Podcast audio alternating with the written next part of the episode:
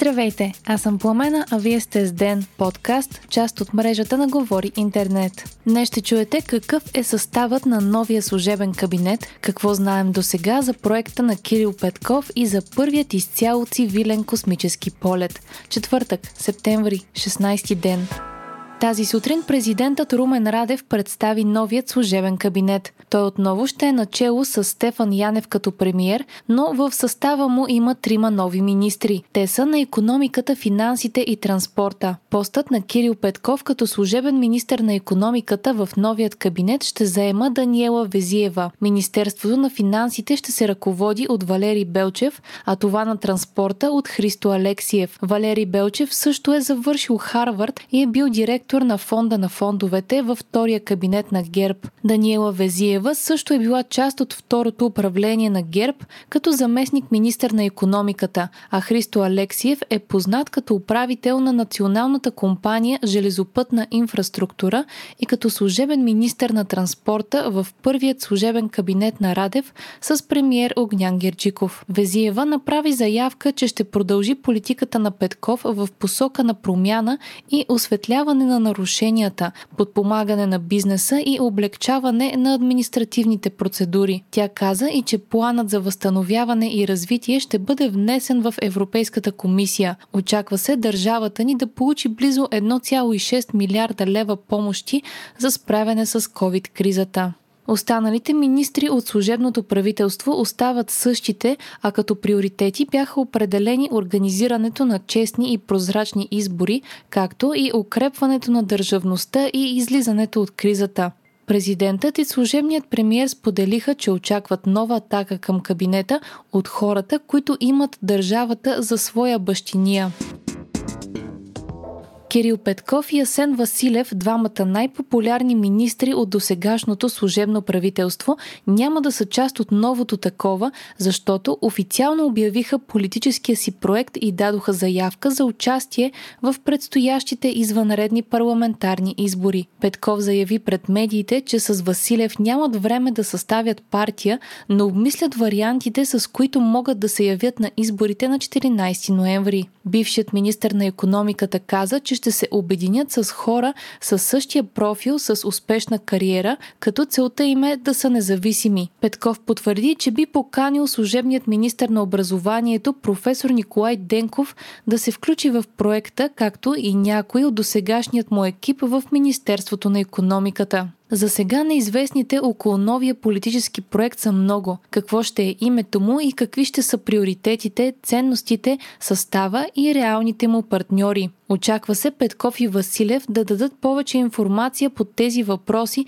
в следващите няколко дни. Това, което се знае в момента е, че двамата търсят партия, която да е мандатоносител и да се явят чрез нея на предстоящите избори. Вчера стана ясно, че Петков и Василев са разговаряли с Екогласност, които в момента са част от коалиция БСП за България. Но според председателя Емил Георгиев, Петков и Василев са поставили условие те да ръководят изцяло дейността на екогласност, което е довело до отказ от страна на Георгиев. Петков на свой ред каза, че няма да влязат във вариант, където някой друг ще нарежда или проповядва стари методи в нещо ново.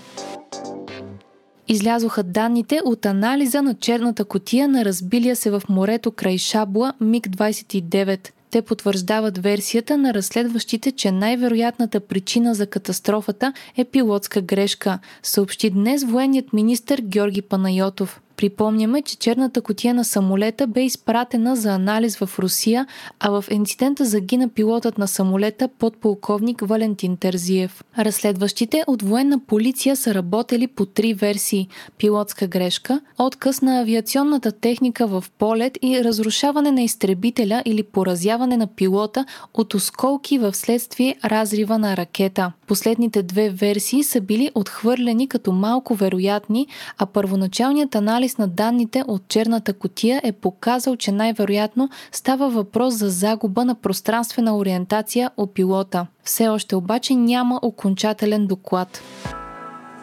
София също влиза в червената зона по разпространение на COVID-19, съобщава BTV. Според математикът Николай Витанов, цитиран от медията, до две седмици цялата страна ще е в червената зона. Според Витанов, данните от последните дни, при не особено висок брой ново регистрирани, но висока смъртност, говорят за това, че много хора са болни, но не се регистрират като такива. Хайтек четвъртък с Viva.com от 15 септември Viva.com предлага своите мобилни 5G планове Unlimited 50 и Unlimited 150 без ограничение на скоростта. Промоцията е валидна за всички клиенти, които преподпишат или подпишат нов договор до 31 октомври. Те ще получат неограничена скорост до края на януари 2022. До сега план Unlimited 150 поддържаше максимална скорост до 150 мегабита в секунда, а Unlimited 50 до 50 мегабита в секунда. С премахването на ограниченията обаче потребителите ще могат да се убедят лично в предимствата на новото поколение мобилна технология. На най-важното си събитие за годината Apple представиха новия iPhone 13. Фокусът на новия модел е изцяло върху 5G технологията, като от компанията обявиха, че разширяват 5G телефоните си до 60 страни. Новият iPhone се предлага в 5 цвята и има мини версия. Дизайнът на телефона е подобен на iPhone 12, но пък батерията му издържа с 2,5 часа повече. Друг фокус на събитието бяха софтуерните услуги, които Apple предлага, като Apple TV. Въпреки, че компанията е хардуерна в основата си, в последните години все повече разширява обхвата на софтуерните услуги, които предлага.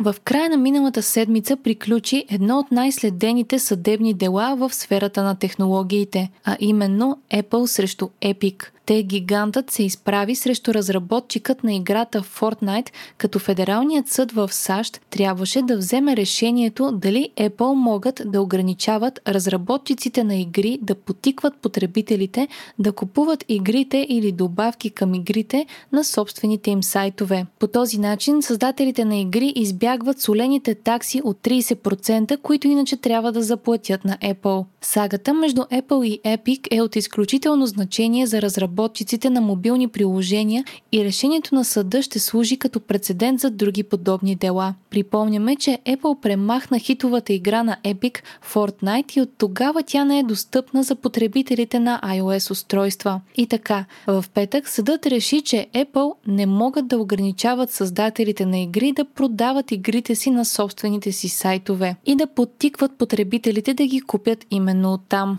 Въпреки, че изглежда, че Epic са спечелили, те ще обжалват решението, тъй като то не задължава Epic да върне играта им Fortnite в магазина си. Първата мисия в космоса с изцяло цивилен екипаж излетя.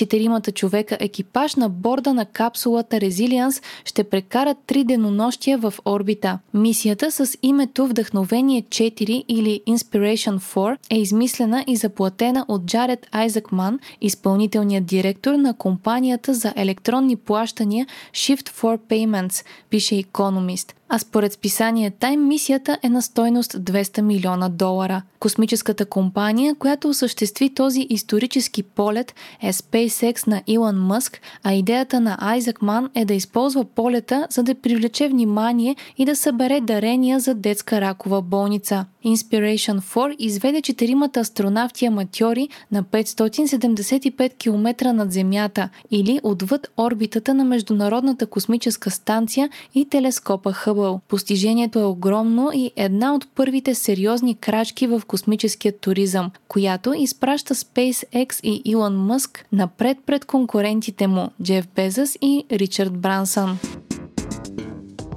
Вие слушахте подкаста Ден, част от мрежата на Говори Интернет. Епизода подготвих аз, Пламена Кромова Петкова, а аудиомонтажа направи Антон Велев. Ден е независима медия и разчитаме на вас, слушателите ни. Ако искате да ни подкрепите, можете да го направите като станете наш патрон в patreon.com Говори Интернет и изберете опцията Денник. Не изпускайте епизод на Ден, абонирайте се в Spotify, Apple iTunes или някое от другите подкаст приложения, които използвате.